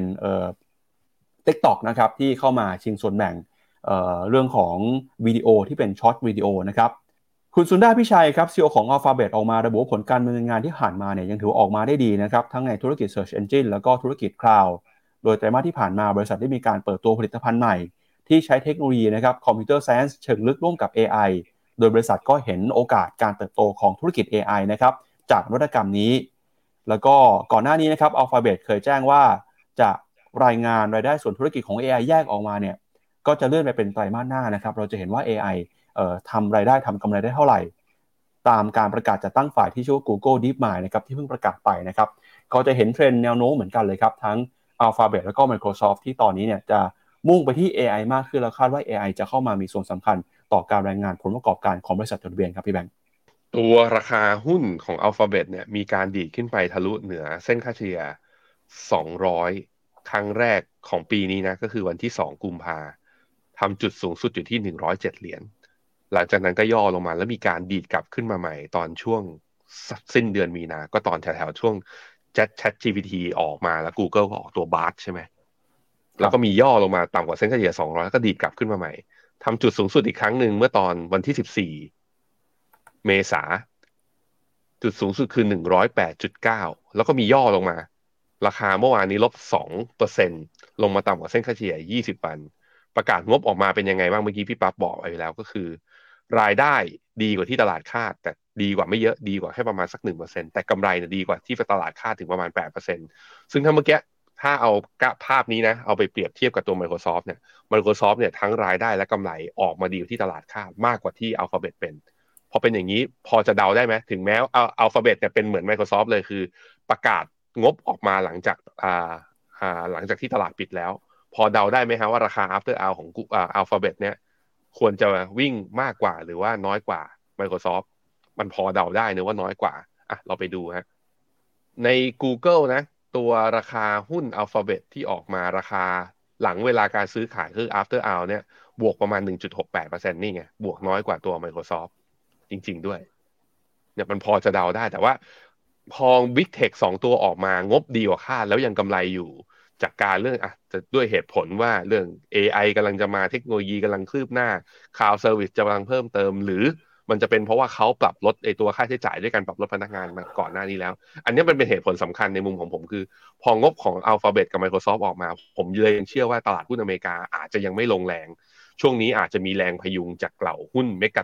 Mega Cap หรือว่าพวก Big Tech พวกนี้แหละนะครับเอาล่ะครับมาดูมุมมองของนักวิเคราะห์กันหน่อยนะครับก็ Alphabet นะครับตอนนี้กำลังจะต้องปรับตัวเรื่องของธุรกิจโดยเฉพาะยิ่งธุรกิจ YouTube นะครับที่รายได้จากโฆษณาเนี่ยมีการหดตัวลงไปนะครับแต่อย่างไรก็ตามภาพรวมเนี่ยรายได้ยังคงเติบโตอยู่ในระดับประมาณ 3% นะครับแล้วก็ต้นทุนค่าใช้จ่ายตอนนี้รับรู้ต้นทุนจากการปลดพนักงานเพิ่มสูงขึ้นมานะครับแล้วก็ต้นทุนในอนาคตเนี่ยระยะยาวอาจจะลดลงเพราะว่ามีการปรับโครงสร้างบริษัทมีการปลดพนักงานไปเป็นจำนวนมากเลยนะครับไปดูหน่อยครับกับมุมมองของนักวิเคราะห์นะครับตอนนี้นักวิเคราะห์49รายให้คำแนะนำซื้อหุ้นของ Alphabet นะครับราคาปัจจุบันอยู่ที่$103ราคาเป้าหมายอยู่ที่$125มีอัพไซด์นะครับประมาณ 21% ตามมุมมองของนักวิเคราะห์ครับพี่แบงค์เอาละครับจาก Alphabet นะครับไปดูอีกหนึ่งบริษัทครับที่เราสัญญากันไว้ก็คือ UBS ครับ UBS เนี่ยนะครับเป็นธนาคารสัญชาติสวิตเซอร์แลนด์ครับธนาคารรายใหญ่ที่สุดของสวิตเซอร์แลนด์นะครับมีการเปิดเผยกำไรสุทธิลดลงไป 52% ครับในไตรมาส1ที่ผ่านมาสู่ระดับ 1,030 ล้านดอลลาร์ครับซึ่งถือว่าเป็นตัวเลขต่ำกว่านักวิเคราะห์คาดการไว้นะครับเนื่องจากธนาคารเนี่ยต้องการเงินสำรองมูลค่ากว่า665ล้านดอลลาร์เพื่อยุติคดีความที่เกี่ยวข้องกับการจำหน่ายตราสารหนี้นะครับที่มีสินเชื่อที่อยู่อาศัยเป็นหลักประกันในการจำนองหรือ MBS ในสหรัฐแล้วก็การจำหน่ายตราสารดังกล่าวเนี่ยก็เป็นทำให้เกิดแรงกดดันต่อผลประกอบการด้วยนะครับโดยการเปิดเผยงบเมื่อวานนี้เป็นครั้งแรกเลยครับที่เปิดเผยงบตั้งแต่เข้าไป take over กิจการของธนาคาร Credit Suisse นะครับส่วนรายได้ไตรมาสที่1ครับอยู่ที่ระดับ 8,750 ล้านดอลลาร์นะครับก็ลดลงมาเช่นกันค่าใช้จ่ายจากการดำเนินงานเพิ่มขึ้นมานะครับ UBS ก็ระบุว่าอัตราส่วนของเงินกองทุนชั้นที่1ครับซึ่งเป็นมาตรวัดความสามารถในการชำระหนี้อยู่ที่ระดับ 13.9% ลดลงเมื่อเทียบกับไตรมาส1ของปีที่แล้วนะครับที่อยู่ในระดับ 14.1% แล้วก็ในวันที่20มีนาคมที่ผ่านมานะครับ UBS ได้มีการบรรลุข้อตกลงซื้อกิจการของ Credit Suisse ในวงเงิน 3,000 ล้านฟรังนะครับหรือว่า 3,230 ล้านดอลลาร์ โดยรัฐบาลของสวิตเซอร์แลนด์เนี่ยก็เข้ามามีส่วนนะครับในการช่วยทำให้ดีลนี้สำเร็จด้วยแล้วก็ภายใต้ข้อตกลงดังกล่าวนี้นะครับตราสารทางการเงิน AT1 ของธนาคาร Credit Suisse นะครับซึ่งระบุมูลค่าหน้าตั๋วไว้ที่ 16,000 ล้านฟรังก์สวิสเนี่ยก็จะถูกตัดมูลค่าลงเหลือ0ครับก็ทำให้นักลงทุนได้รับผลกระทบไปตามๆกันเลยนะครับโดยกลุ่มผู้ที่ถือ AT1 ของ Credit Suisse นะครับตอนนี้กำลังยื่นฟ้องครับเพื่อเรียกร้องนะครับเงินชดเชยหรือว่าให้เจ้าหนี้นะครับลูกหนี้เนี่ยต้องจ่ายเงินตามสัญญาที่เคยกำหนดไว้นะครับแต่ก็ตามเรื่องนี้น่าจะเป็นคดีความต่อไปสักพักหนึ่งเลยครับเอาละครับอันนี้ก็เป็นตัวเลขข้อมูลนะครับงบของ UBS ครับมุมมองนักวิเคราะห์ครับ12รายครับแนะนำซื้อครับราคาปัจจุบันอยู่ที่$19ราคาเป้าหมาย$23อัพไซด์อยู่ที่ประมาณ 19% ครับครับผมในแง่ของราคาของ UBS นะมาที่ตลาดที่สวิตเซอร์แลนด์เนี่ยราคาเมื่อวานนี้ปรับฐานลงมา 2% ลงมาทดสอบเส้นค่าเฉลี่ย200วันอีกรอบหนึ่งราคา UBS เนี่ยเคยหลุดเส้นค่าเฉลี่ย200วันไปตอนที่มีข่าวกับ Credit Suisse เนี่ยมีการควบรวมครั้งนั้นนักทุนอาจจะมองว่าแหมมันเป็นดีลที่ธนาคารกลางสวิสไปบังคับให้ UBS ต้องควบรวมหรือเปล่าแล้วไปได้อาจจะไปได้สินทรัพย์ที่อาจจะมีปัญหาแล้วอาจจะไม่ก่อให้เกิดรายได้ก็เลยมีการย่อลงมาแต่สุดท้ายก็มีการพยายามรีบาวขึ้นมาแต่ว่าต้องมาดูครับเส้นค่าเฉลี่ย200วันตรงนี้ผมคิดว่าก็เป็นจุดที่น่าสนใจเหมือนกันว่าถ้ายืนไม่อยู่แล้วก็เอาลุกของตัวนักลงทุนเองก็อาจจะมองกับ UBS ว่าเอาคือว่าไปควบรวมกับ Credit Suisse มาก็มีปัญหาที่ต้องแก้แล้วต้องมีการปรับโครงสร้างอีกจำนวนแบบว่ายังอีกไกลกว่าที่ธนาคารจะกลับมาได้อีกครั้งหนึ่งไปดูต่ออีกหนึ่งธนาคารครับที่มีปัญหากันในช่วงพร้อมๆกันเลยก็คือFirst Republic Bank นะครับพี่แบงค์ไปดูราคาหน่อยครับเมื่อคืนนี้ราคาร่วงไปเกือบ 50% นะครับราคาหุ้นของ First Republic เนี่ยปรับตัวลงไปครับหลังจากที่รายงานผลประกอบการออกมาระบุนะครับว่ามีคนแห่ไปถอนเงินเป็นจำนวนมากครับโดยสูญเสียเงินออกจากระบบบัญชีเงินฝากไปมากกว่า$100,000,000,000สหรัฐเลยนะครับก็ทำให้ตลาดเนี่ยกลับมาตกสู่ภาวะวิตกกังวลเรื่องของปัญหาสภาพคล่องอีกครั้งหนึ่งครับหลังจากก่อนหน้านี้นะครับ SVB แล้วก็ธนาคารขนาดกลางอีก2แห่งเนี่ยล่มสลายไปนะครับแม้ว่า First Republic Bank ครับจะมีการรายงานผลประกอบการไตรมาสแรกที่มีกำไรนะครับอยู่ที่ประมาณ260กว่าล้านแต่พอไปดูระดับบัญชีเงินฝากเนี่ยเหลืออยู่ที่ประมาณ$14,500 ล้านนะครับลดลงไปจากช่วงของปี2022เกือบ 72,000 ล้านครับซึ่งการแห่ถอนเงินในครั้งนี้เนี่ยนะครับก็เกิดมาจากการที่ First Republic Bank นะครับถือครองเงินช่วยเหลือจากสถาบันการเงินของสหรัฐนะครับในช่วงที่ผ่านมาก็ต้องมาขอความช่วยเหลือนะครับคนก็ไม่มั่นใจพอไม่มั่นใจเนี่ยก็แห่ไปถอนเงินพอเงินในบัญชีเงินฝากหายไปนะครับก็สูญเสียต่อความเชื่อมั่นแล้วก็สภาพคล่องในระบบของธนาคารด้วยนะครับตอนนี้แม้ว่าธนาคารกลางสหรัฐกระทรวงการคลังจะบอกว่าปัญหาเนี่ยยุติแล้วเข้ามาช่วยเหลือแก้ไขไม่มีปัญหาลุกลามบานปลายแล้วแต่ตลาดก็ยังคงไม่มั่นใจนะครับเลยเป็นที่มาของแรงขายกว่า 50% ของหุ้นเมื่อคืนนี้ครับคือมันไม่ใช่ตลาดไม่มั่นใจคือมันเกิดจากที่เมนสตรีทมีปัญหาก่อนพี่ปั๊บก็คือคนเนี่ยยังไปแห่ขายออกจาก First Republic Bankพอขายออกไปตอนนี้ Loan to Deposit Ratio ของเขาเกิน100มันแปลว่าอะไรมันคือปล่อยสินเชื่อมากกว่าที่เงินฝากที่ตัวเองมีพอมันเป็นอย่างนี้พอแล้วยิ่งประกาศงบออกมาแล้วก็บอกโอ้โหยังมีแบงก์รันอย่างต่อเนื่องมันเลยทำให้นักลงทุนที่รู้ข่าวนี้ก็ยิ่งมีแรงเทขายออกมาตอนนี้ส่วนทุนลดสิ่งที่ทาง First Republic Bank ต้องทำนะก็คือ1ก็คือต้องมีการปรับโครงสร้างต้องรีนองค์กรและ2ก็ต้องรีสตรัคเจอร์3ก็คืออาจจะต้องขอเงินช่วยเหลือจากธนาคารกลางเพิ่มอย่างที่ SVB มีหรือเปล่านั้นเริ่มมีความเสี่ยงว่า First Republic Bank จะเป็นแบงก์รายถัดไปที่ล้มนะตาม Signature กับ SVB หรือไม่จนต้องให้ธนาคารกลางเนี่ยเข้ามาอุ้มเริ่มมีความเสี่ยงนั้นแต่ว่าเรียกว่ามันเป็นความเสี่ยงที่อาจตลาดอาจจะพอรู้อยู่แล้วว่า SVBไม่น่าจะเป็นธนาคารแรกและธนาคารเดียวอาจจะมีปัญหาตามมาอันเนี้ยปัญหาอันนี้คือ after shock ที่ตามมาที่เราเห็นอยู่ณตอนนี้แล้วก็อย่างธนาคารเหล่านี้ก็คือเขาไปมีปัญหาอีกเรื่องนึงคือเขาไปปล่อยกู้ในสินทรัพย์ที่เรียกว่า commercial real estate ก็คืออสังหาที่เอาแบบว่าเอาไปอาคารสำนักงานเอาไปปล่อยเช่าปรากฏว่ายุคใหม่คือหลังจากโควิดที่ผ่านมาดอกเบี้ยก็ขึ้นไงเพราะเฟดขึ้นดอกเบี้ยคนไปใช้อาคารสำนักงานในการปล่อยเช่าก็น้อยลงมันก็เลยทำให้อัตราการเก็บค่าเช่าลดลงแต่กลายเป็นว่าจ่ายดอกเบี้ยให้ธนาคารเพิ่มขึ้นก็เริ่มแบบว่ามีปัญหาใน commercial real estate แล้วผู้ที่ปล่อยกู้ให้กับ commercial real estate นี้ส่วนใหญ่นะพี่ปั๊บคือพวก regional bank ไม่ใช่แบงก์ใหญ่ๆอันนี้จะเป็นก็เรียกว่าจะเป็นอีกจุดหนึ่งที่ทำ ต้องมาดูกันครับว่าธนาคารในสหรัฐหรือว่าวิกฤตการเงินในสหรัฐเนี่ยรอบนี้เฟดจะเลี้ยงไว้แล้วรอดได้หรือเปล่านะครับต้องมาจับตาดูประเด็นนี้ด้วยนะครับครับเอาละครับเราไปดูกันต่อนะครับกับประเด็นเรื่องของรถยนต์ไฟฟ้าบ้างครับก็จะเห็นนะครับว่าในช่วงที่ผ่านมากระแสความนิยมรถยนต์ไฟฟ้าเนี่ยเดินหน้าปรับตัวสูงขึ้นมาเรื่อยๆทำให้ล่าสุดนะครับ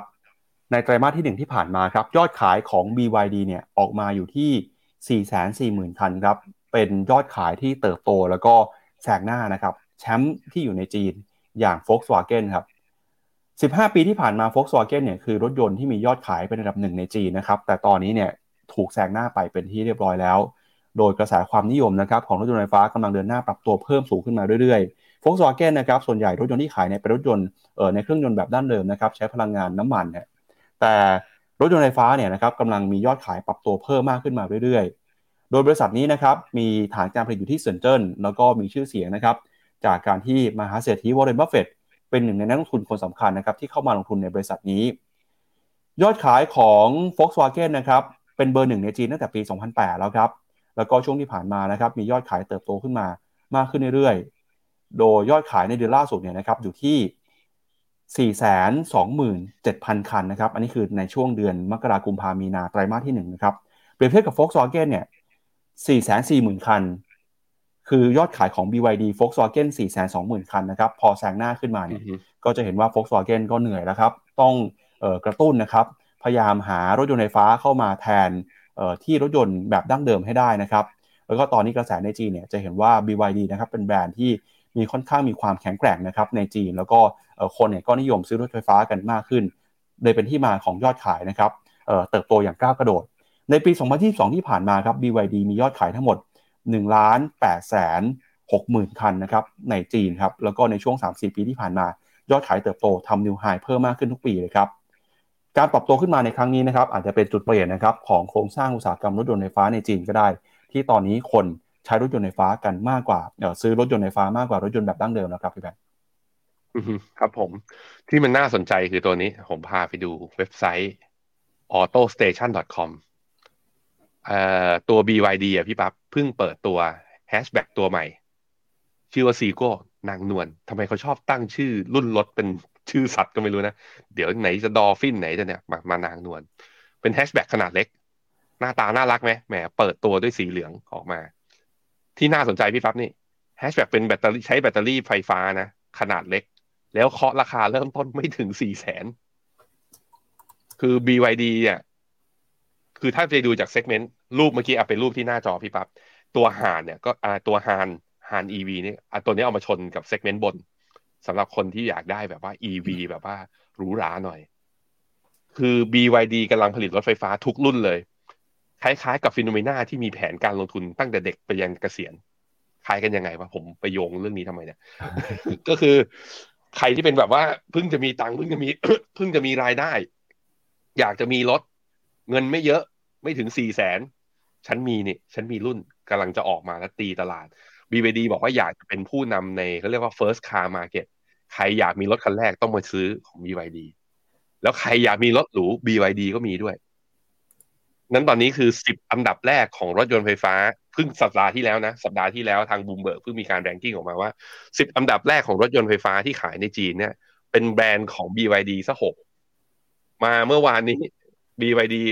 โดนรายงานออกมาว่ามันไม่ใช่แค่รถไฟฟ้าที่ BYD เป็นผู้นำแล้ว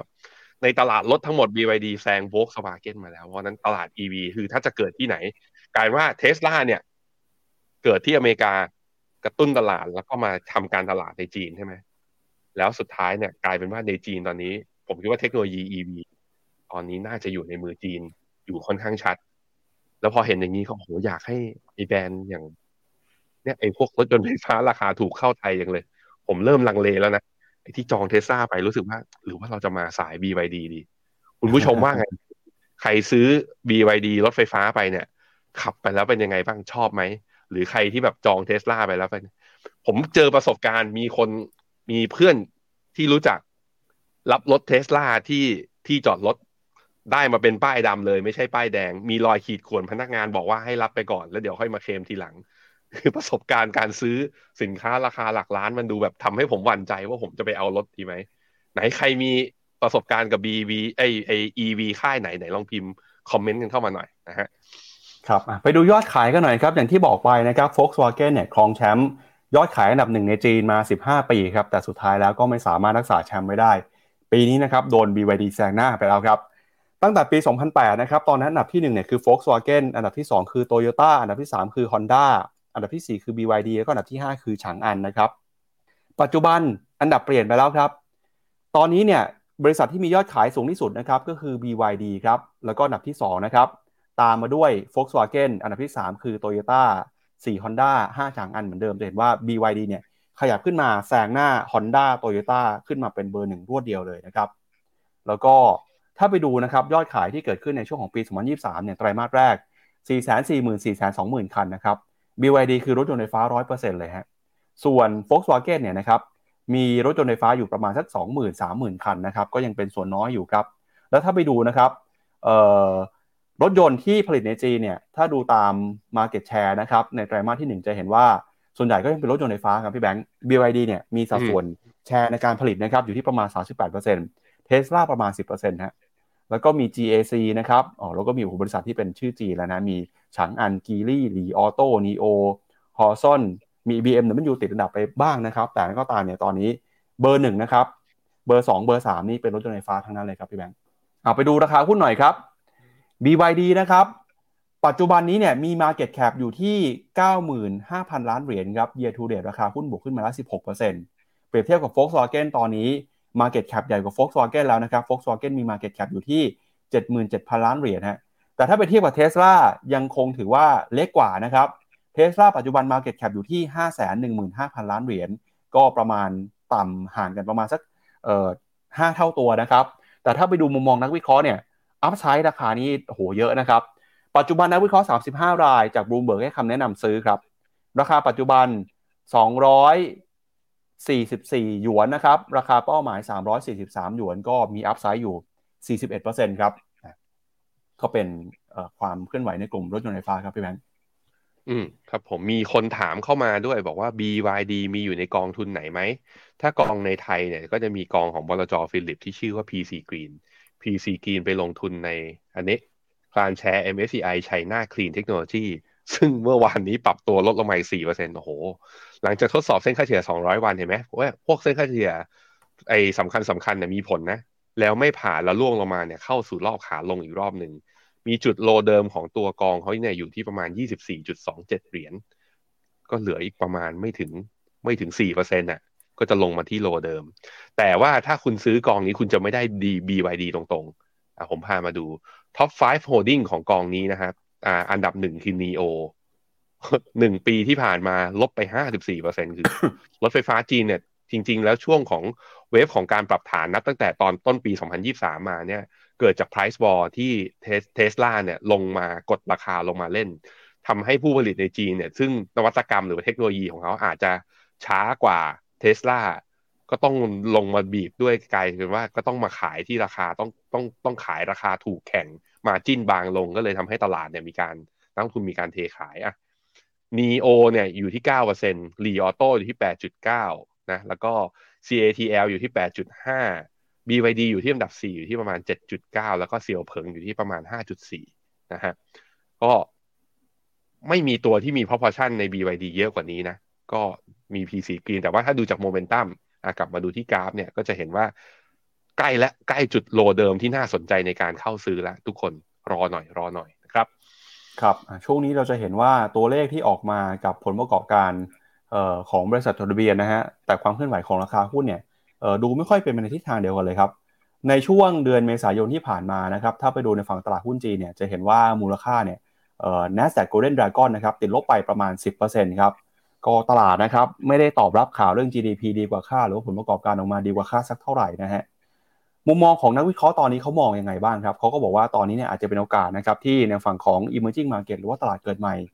มีความน่าสนใจมีความได้เปรียบนะครับไปดูข้อมูลของ BlackRock กันหน่อยครับเขาบอกนะครับว่าตอนนี้เนี่ยมีมุมมองเชิงบวกมากขึ้นต่อตลาดเกิดใหม่ซึ่งส่วนใหญ่ก็เป็นกลุ่มประเทศที่ธนาคารกลางเนี่ยดำเนินนโยบายนะครับในการเปลี่ยนแปลงดอกเบี้ยเร็วกว่า Fed มากครับมุมมองระยะสั้นของ BlackRock นะครับในฐานะผู้จัดการกองทุนรายใหญ่ที่สุดในโลกบอกว่าชอบทั้งหุ้นแล้วก็ตราสารหนี้ จากประเทศกำลังพัฒนามากกว่าหุ้นแล้วก็ตราสารหนี้จากเศรษฐกิจที่เติบโตแล้วนะครับทั้งจากแนวโน้มการเปิดเศรษฐกิจอย่างเต็มรูปแบบของจีนแล้วก็วงจรการขึ้นดอกเบี้ยที่ใกล้จะสิ้นสุดแล้วใน Emerging Market ครับนักวิเคราะห์นะครับระบุว่าสัญญาณการใช้นโยบายการเงินที่เข้มงวดน้อยลงไปของเฟดนะครับแล้วก็ดอลลาร์ที่อ่อนค่าลงเนี่ยเป็นเหตุผลสนับสนุนให้สินทรัพย์การเงินในประเทศกำลังพัฒนาเติบโตขึ้นมาได้นะครับโดยตอนนี้สินทรัพย์ใน Emerging Market มีความได้เปรียบทั้งความยืดหยุ่นมากกว่าแล้วก็กิจกรรมทางเศรษฐกิจนะครับที่เข้ามาหนุนนำขณะที่เศรษฐกิจประเทศพัฒนาแล้วเนี่ยตอนนี้เศรษฐกิจกำลังส่งสัญญาณชะลอตัวลงไปนะครับขณะที่ตอนนี้นะครับประเทศพัฒนาแล้วต้องขึ้นดอกเบี้ยแต่ประเทศที่เป็น Emerging Market เนี่ยอัตราดอกเบี้ยเนี่ยอาจจะจบวัฏจักรขาขึ้นไปแล้วนะครับแล้วก็อาจจะชะลอตัวแล้วก็มีการปรับตัวลงมาเพื่อกระตุ้นการเติบโตทางเศรษฐกิจต่อไปด้วย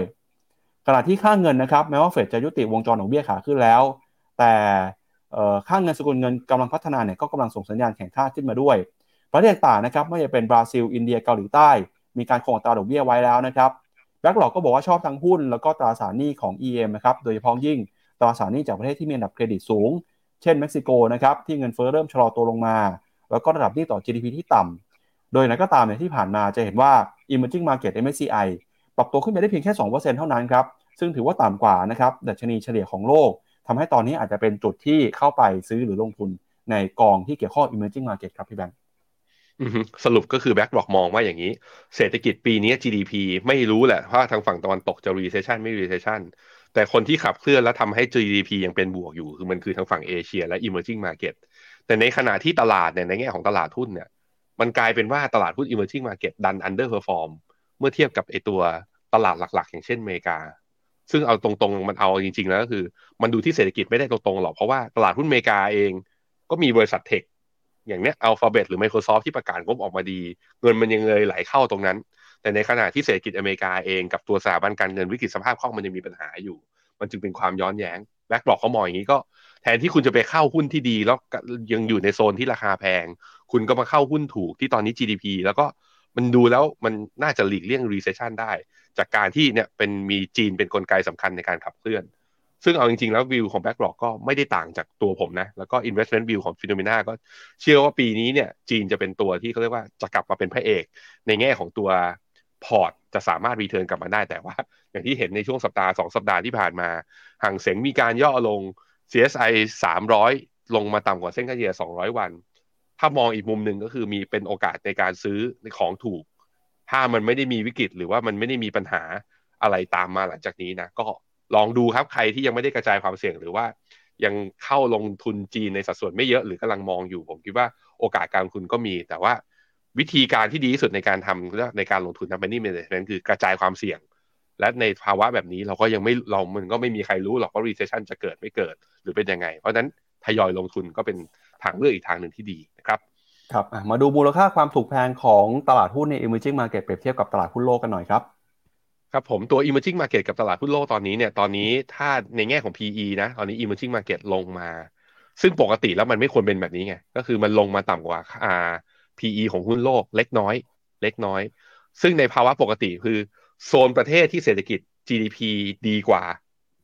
มันก็ควรตลาดควรจะให้เขาเรียกว่าพรีเมียมหรือให้ค่า PE ที่ดีกว่านะฮะตอนนี้คือ Emerging Market เนี่ยก็กลับมาอยู่ในโซนที่ไม่ได้แพงเหมือนก่อนหน้านี้นะครับครับเอาละครับชวนพี่แบงค์อ่านคอมเมนต์อีกรอบนึงครับก่อนที่ไปดูข่าว GDP ไทยหน่อยนะครับเมื่อวานนี้สสค.สำนักงานเศรษฐกิจการคลังเนี่ยออกมาปรับลดเป้า GDP ไทยจาก 3.8 ตอนนี้ลงมาเหลือ 3.6 แล้วนะครับเมื่อวานนี้ตลาดหุ้นก็ตอบรับข่าวนี้ด้วยนะครับมีการปรับตัวลงมาค่อนข้างแรงทีเดียวครับคุณจูเขาบอกว่าใช้ BYD อยู่รุ่นอะไรฮะคุณจูพิมพ์มาหน่อยเขาบอกว่ายังไม่เจอปัญหาอะไรแล้วก็ไม่อยากเจอด้วยเพราะส่วนใหญ่ได้ยินปัญหาเรื่องรออะไหล่นานจริงฮะซื้อมาถ้ารออะไหล่นานก็กลายเป็นแบบว่าจะใช้รถก็ไม่ได้ใช้รถนะคุณแมมแฮนส์ก็บอกว่าใช้ออโต้3บอกขับดียังไม่เจอปัญหาอะไรใช่ไหมฮะ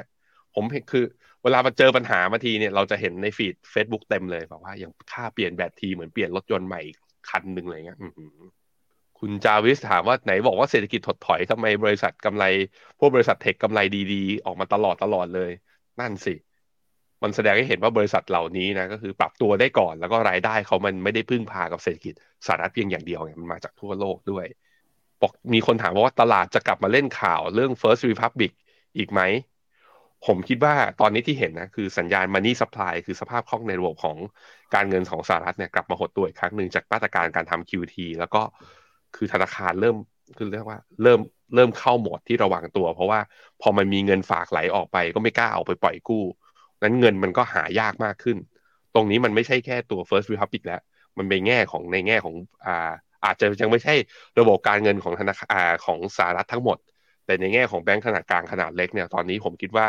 หลายๆข่าวที่อาจจะแบบไม่ได้อยู่ในหน้าข่าวหลักเนี่ยเริ่มพูดถึงกันว่านี่เป็นความเสี่ยงใหม่นะครับคุณยูโรบอกว่ามี emerging market ต้องคิดถึง2ที่นี่ด้วยอินเดียกับเกาหลีอินเดียก็เมื่อกี้อย่างที่ดูกราฟก็น่าสนใจว่าถ้าสัปดาห์นี้สามารถทะลุผ่านในตัวดาวเทรนด์ไลน์ที่กดไว้ได้กับตัวเส้นค่าเฉลี่ย100วันเนี่ยผมคิดว่าอินเดียก็อาจจะมีอัพไซด์เพิ่มขึ้นเหมือนกันส่วนเกาหลีพามาดูหน้าจอผมฮะคอมเมนต์สุดท้ายแล้วกันเนาะเกาหลีเนี่ยมันย่อลงมาต่ำกว่า 2,500 อีกรอบนึงไงแสดงว่าขึ้นไปครั้งนี้มีโอกาสสูงว่าเป็นฟอลเบรกก็แปลว่าขึ้นไม่จริงแล้วก็ปรับลงมาต่อต้องระวังนะเพราะว่าฟอลเบรกเคยเกิดขึ้นอย่างคล้ายๆกับตอนอย่างโทปิกของเห็นไหมเนี่ยเหมือนกับเนี่ยมีแนวต้านค่อนข้างชัดเลยแถวประมาณสัก 2,000 ทะลุขึ้นไปปุ๊บพอไม่ผ่านเนี่ยเวลาปรับมันปรับลงแรงผมกลัวว่าจะเป็นอย่างนั้นสำหรับตัวเกาหลีเหมือนกันรอดูหน่อยสำหรับเกาหลีแต่ว่าอินเดียผมว่าน่าสนใจนะครับพี่ป๊าบครับข่าวสุดท้ายกันมาดูตัวเลข GDP ไทยกันครับล่าสุดเมื่อวานนี้กระทรวงการคลังนะครับสำนักงานเศรษฐกิจการคลังออกมาปรับลดคาดการณ์การขยายตัวของเศรษฐกิจไทยในปีนี้ครับจากเดิมเนี่ยคาดว่าจะเติบโตอยู่ที่ 3.8 นะครับตอนนี้ปรับลดลงมาอยู่ในกรอบ 3.1 หรือว่า 4.1 ทำให้ค่ากลางตอนนี้ขยายตัวอยู่ที่ประมาณสัก 3.6% นะครับแต่ก็เป็นการฟื้นตัวจากปีที่แล้วนะครับที่ขยายตัวได้ 2.6% แล้วก็การส่งออกปีนี้ครับคาดว่าจะติดลบนะฮะติดลบ 0.5% จากเดิมคือคิดว่าจะขยายตัวประมาณ 0.4 ครับอัตราเงินเฟ้อยังคงอยู่ในระดับสูงนะครับแล้วก็นโยบายการเงินเข้มงวดยังคงส่งผลต่อการเติบโตของเศรษฐกิจโลกครับโดยการบริโภคนะครับภาครัฐคาดว่าจะหดตัวครับแต่การบริโภคเอกชนเนี่ยคาดว่าจะขยายตัวได้แล้วก็รวมไปถึงนะครับเรื่องของการท่องเที่ยวครับจะเข้ามาเป็นตัวหนุนนำการเติบโตของเศรษฐกิจไทยโดยปัจจัยบวกในปีนี้เนี่ยจับตากันเรื่องการท่องเที่ยวทางกระทรวงการคลังก็คาดหวังว่าจะเห็นการท่องเที่ยวนะครับอยู่ที่ระดับ 29.5 ล้านคนในปีนี้นะครับเพิ่มขึ้นมา 164% จากปีที่แล้วแล้วก็เงินเฟ้อตอนนี้เนี่ยปรับตัวลงมาเร็วกว่าที่คาดไว้ก็เป็นผลบวกต่อการจับจ่ายใช้สอยของประชาชนส่วนปัจจัยเสี่ยงนะครับก็มีความไม่แน่นอนของเศรษฐกิจนะครับความผันผวนของตลาดการเงินของโลกนะครับแล้วก็ปัญหาประเทศคู่ค้าของไทยเนี่ยเศรษฐกิจชะลอตัวก็จะส่งผลต่อการส่งออกด้วย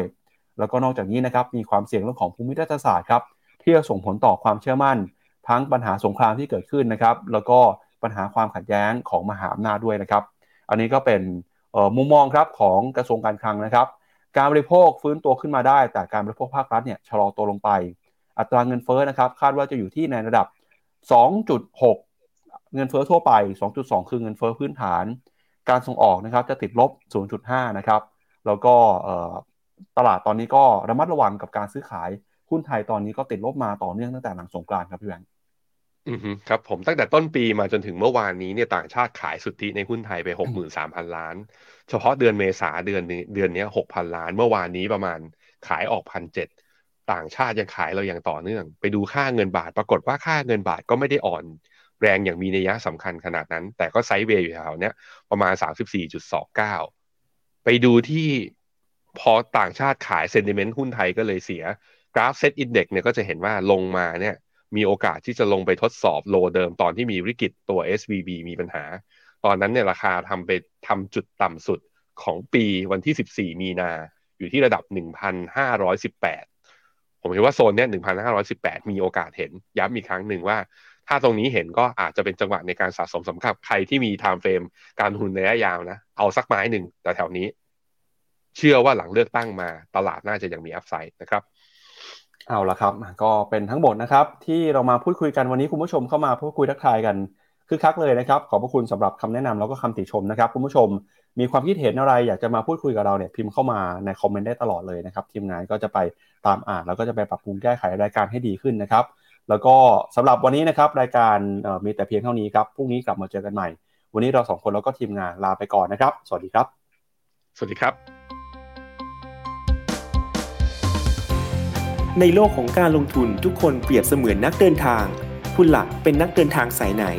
มีเงินแต่ไม่มีเวลาเลยไม่รู้ว่าจะเริ่มต้นเส้นทางสายการลงทุนยังไงวันนี้มีคำตอบกับ Phenomena Exclusive บริการที่ปรึกษาการเงินส่วนตัวที่พร้อมช่วยให้นักลงทุนทุกคนไปถึงเป้าหมายการลงทุนสนใจสมัครที่ finno.me/phenomena-exclusive หรือ line@phenomenaport คำเตือนผู้ลงทุนควรทำความเข้าใจลักษณะสินค้าเงื่อนไขผลตอบแทนและความเสี่ยงก่อนตัดสินใจลงทุน